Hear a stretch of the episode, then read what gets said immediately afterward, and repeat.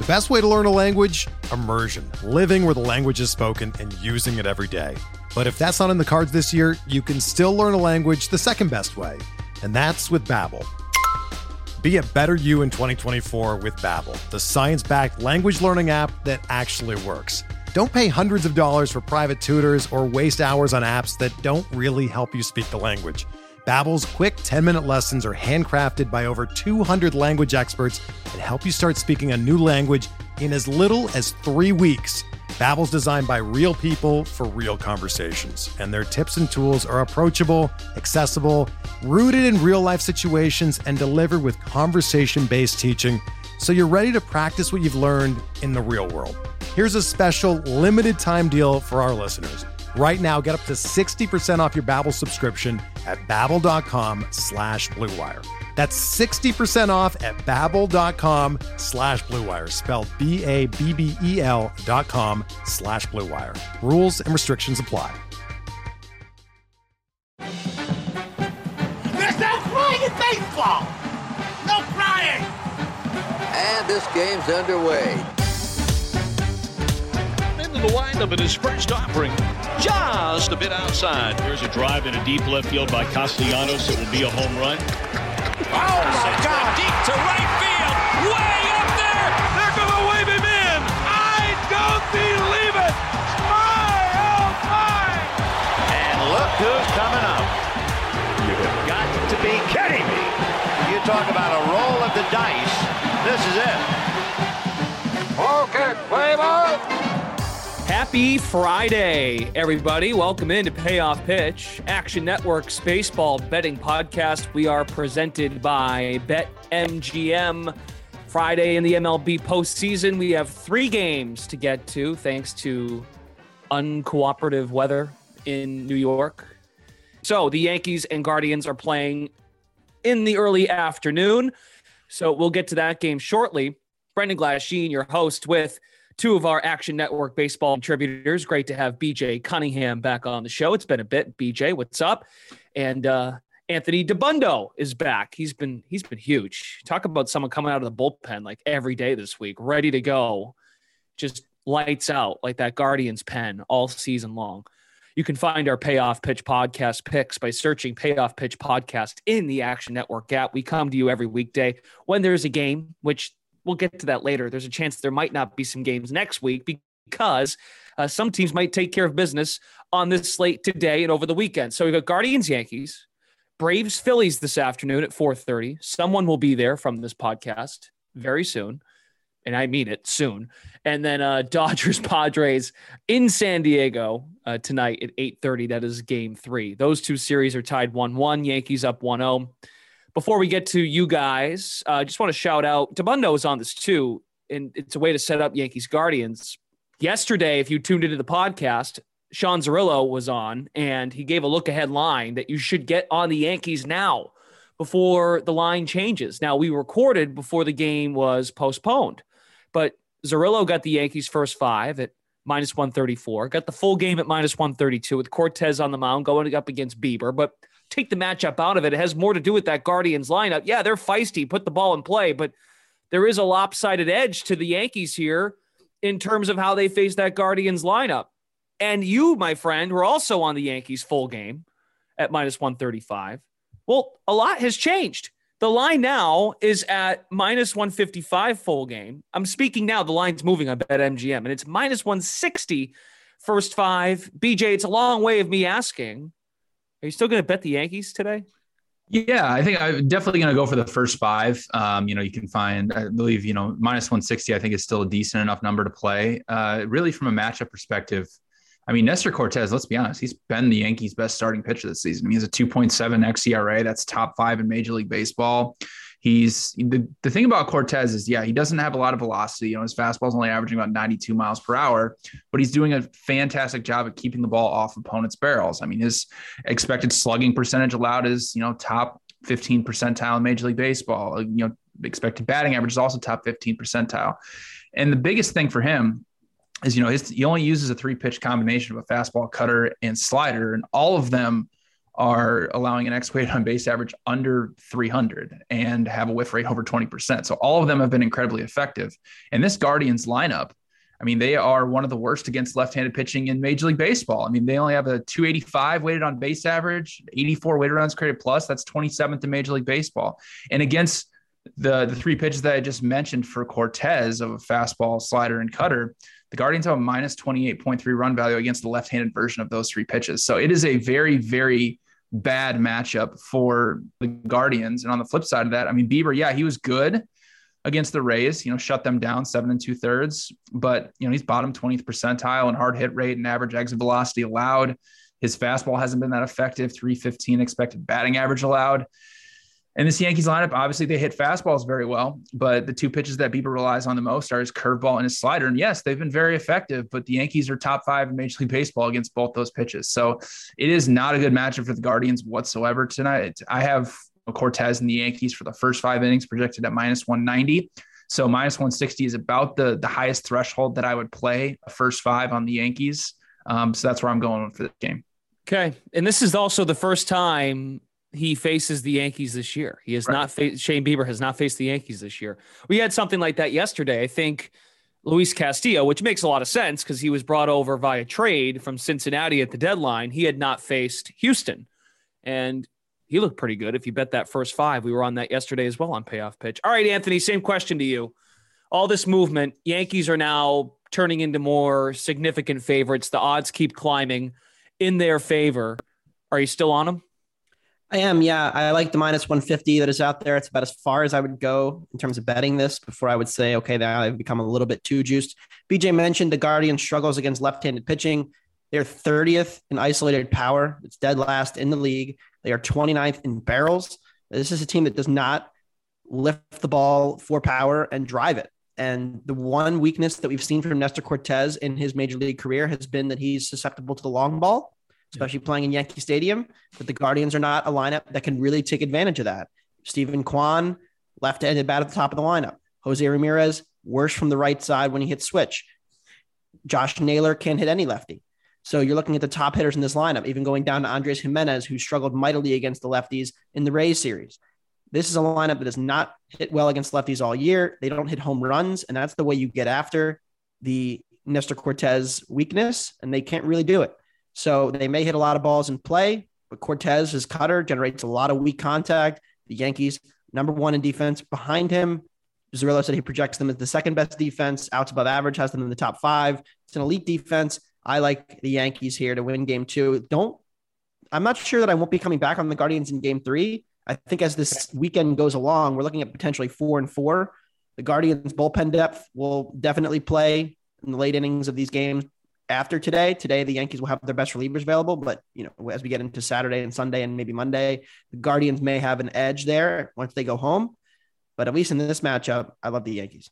Okay. And on the other side, Cortez has faced this lineup twice, and he has 14 strikeouts in his 12-ish innings of work. Both of those starts were before the All-Star break against Cleveland, and nothing in the second half of the year against them. So he does have some experience with this lineup.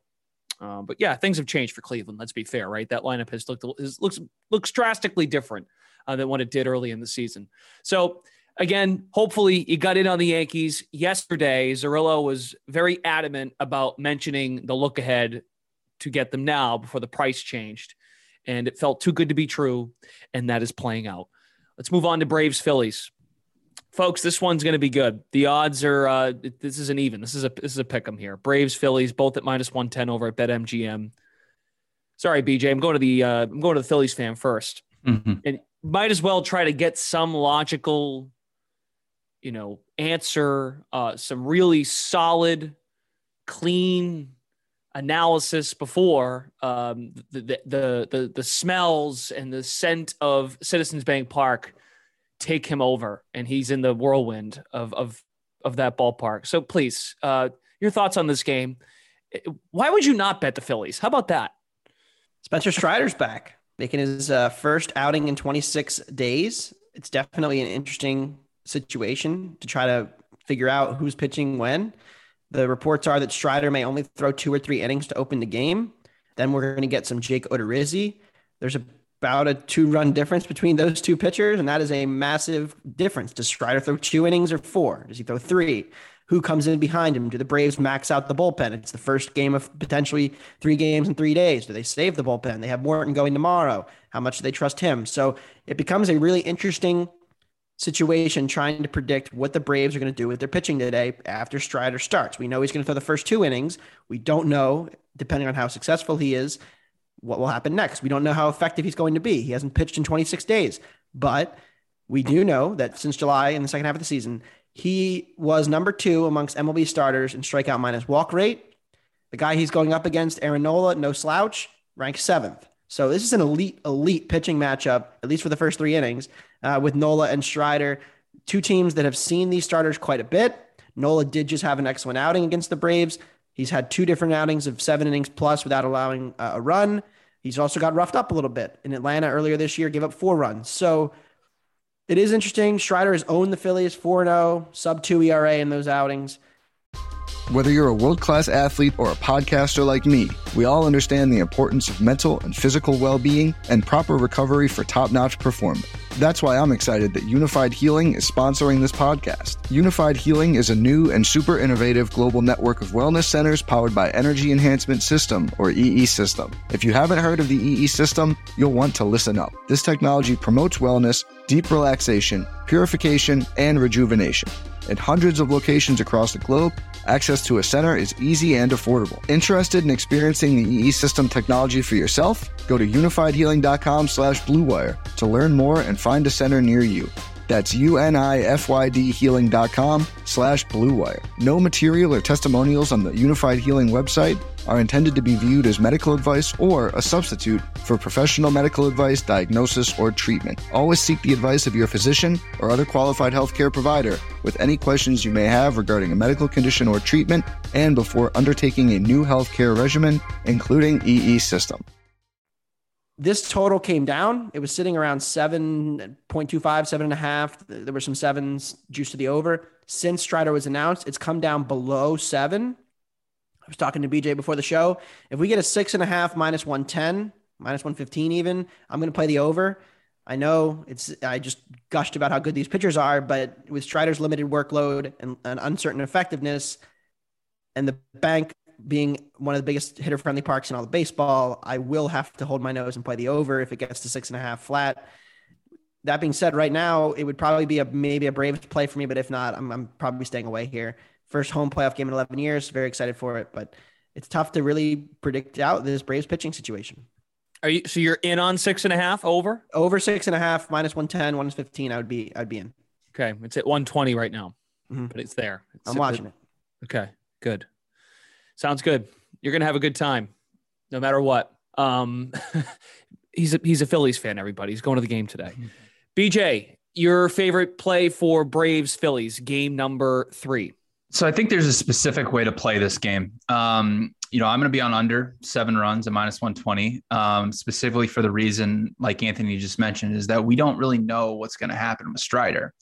They say, yeah, he's going to pitch 2 or 3 innings, but if he's pitching really well and he's just sitting guys down, are they going to let him go 4? Are they going to let him go 5? And like Anthony mentioned, as we go, these days stacked up on top of each other, are the Braves going to save their bullpen? If we get Jake Odorizzi in inning 3, I think what I'm going to do is I'm going to play under 7 runs. And then I'm going to bank on these 2 starting pitchers who, like Anthony mentioned, are the best, I would say 7 in the National League this season. I'm going to try to come back on the over, depending on what it is after 3 innings. It could be 5.5. It could be 5, right? As Odorizzi is coming in, because like Anthony mentioned, Odorizzi's 2 runs worse than Spencer Strider. He's got an xERA of 4.11 this season. He hasn't been really that effective, in a hitter friendly ballpark. Could these teams be saving their bullpens a little bit? Who knows? So for me, that's, I think, how I'm going to play it and just try to middle this thing, just with all the uncertainty. Just kind of frustrating not to know exactly how many innings a guy is going to throw, especially a guy like Spencer Strider, who has been absolutely incredible in his rookie season. Like if he was pitching the absolute full game, I would only have 6 runs projected for this game. So, but for me, I think I'm just going to try to middle this once Odorizzi comes in for Strider. I can get around on teams not giving us a plan with their pitching this time of year. It's when it's May. I'm against it. Or June. I think the Braves knew since yesterday who they were going to start, and they just did that as a way to keep the Phillies off who was going to pitch, make them prepare for two different guys. But we'll see. The Phillies may retaliate tomorrow because they don't have a starter listed. So, I'm a little salty maybe. And as somebody who's, as a bettor, like, I don't want to sit here and wait. The market's posting a line. If Charlie Morton was starting today, I would have loved the Phillies at -120. But now it's Strider, so I don't. I actually almost kind of like Atlanta. So there's a huge difference. I don't know how you bet into a market without knowing the starting pitcher. You really can't. So it's frustrating for bettors. It's frustrating for fans and teams playing these games. I don't like it. But I think the Phillies might retaliate tomorrow and not announce a starter until the morning. Okay, that's fair. No, I get that angle. I just mean just gamesmanship, trying to win the series. But yeah, I mean, you're right. In previous history, here's our starter for game one. Here's our starter game two. And everyone kind of knew, and you play the games and you figure it out, right? You figure out let the best team win. Finally, before we wrap, Dodgers Padres heads to San Diego. Padres evened up the series in LA 1-1. And Padres are... Zerillo gave this out as well yesterday or the day before. I can't remember because there was an off day for the NL. It was yesterday. It was yesterday, right? Okay. Mm-hmm. Got the Padres at +108. That's down to +100. And the Dodgers are at -120 for game three. Anthony, do you like the San Diego Padres here? Is this Dodgers number short? You get the sense this could be a long series now with the Padres getting back at their home ballpark, which is pitcher friendly, and they've got their better pitchers on the mound now in their home ballpark. Yeah, I think the Padres should be favored in the first 5 innings. Blake Snell, we talked about strikeout minus walk rate in the second half. Blake Snell, top 10 starter in all of baseball. He's been dominant, 32.5% strikeout rate. The walks are a little bit of a concern against this Dodgers lineup because they don't chase. So if Snell is just a little bit off, he can run into some trouble, kind of like he did against the Mets in his start on Saturday. But if he's got his stuff going, his stuff is excellent. He gets swings and misses in the zone, which is a huge key against the Dodgers. He has the ability to shut this lineup down. We've seen it in the World Series. We've seen it in his time in San Diego. He has matched up well with this Dodgers lineup almost every time. And the Dodgers are not as good against lefties. They are just 13th since the trade deadline in weighted runs created plus. They're only 8th for the season, which for the Dodgers is not great. The Padres better against righties. They're going to see Tony Gonsolin. Gonsolin has also not pitched in a long time, similar to Strider. We don't know what his effectiveness is. Dave Roberts said 75 pitches. I'll be interested to see how that plays out because they're going to have probably Dustin May in behind him, I think, or Andrew Heaney, depending on what kind of look they want to throw. So it'll be very interesting, but I think the Padres should be favored in the first 5. So I like any plus money on that. And if you go to these bullpens, the Dodgers are piecing together their bullpen. There's not like a clear role. And I still think they're very good. Phillips and Vesia have been excellent, but there is the risk that if one of those guys just a little off, they could run into some problems. I like the Padres in the full game plus money as well. The lineup's a little worse, but the pitching is better for San Diego in this game. Okay, Dodgers had 4 guys throw the other night, and Gratterall took the loss for LA. Let's go to BJ. What's your angle here on game 3? I actually do like under 7.5 runs at -120. So depending on how long Gonsolin throws, I mean, he's been very good this season. He has been an overperformer, but I mean, a 3.12 xARA is nothing to snuff at. He's got an excellent splitter. That he throws about 30% of the time. Opponents only have a 187 expected batting average against it this season. But the larger point is that the Padres, they have not hit right-handed pitching well at all this season. Like even after the trade deadline, when they got Soto, Bell, and Drury, they still only have a 222 expected batting average and a 291 expected weighted on base average against right-handed pitching. That's average in terms of against Major League Baseball. And Gonsolin, when he faced the Padres twice this season, he only allowed 1 run and 7 hits and struck out 14 batters in about 12 2/3 innings. So the Padres, I think, will have a difficult matchup. Even if Dustin May comes in, I mean, he's got nasty stuff as well. And Anthony already mentioned, I mean, Blake Snell, he obviously didn't pitch well against the Mets in the wild card round, but I mean, he was really, really good after the All-Star break. He was the Padres' best starting pitcher. He had over a 12 K per nine rate. His xFIP was 2.73. And, the biggest thing for him, like Anthony mentioned, are the walks. But, his 3-pitch combination of fastball, slider, and curveball. I mean, his slider and curveball have a whiff rate over 40% this season and are allowing an expected batting average under 185. So for a Dodgers lineup that is a 315 expected weighted on base average against left-handed fastball, sliders, and curveballs, they're not as good as they are against righties. So I only have 6.7 runs projected. So I'm going to be on under 7.5 runs at minus 120. Are you okay with 7? 7 at even money is fine with me. Okay. Plus 100 under 7 right now, just in case, you know, when folks come out, we know that when we're doing the recording, right, that's the line when we set it, but yes, very much so. That could very well change. It normally would on any baseball slate between now and first pitch. Mm-hmm. Okay. All right, gents, that's going to do it. So please, if you enjoyed the show, if you've enjoyed our episodes throughout the postseason, rate, review, subscribe, Payoff Pitch. We are Action Network's baseball betting podcast presented by BetMGM.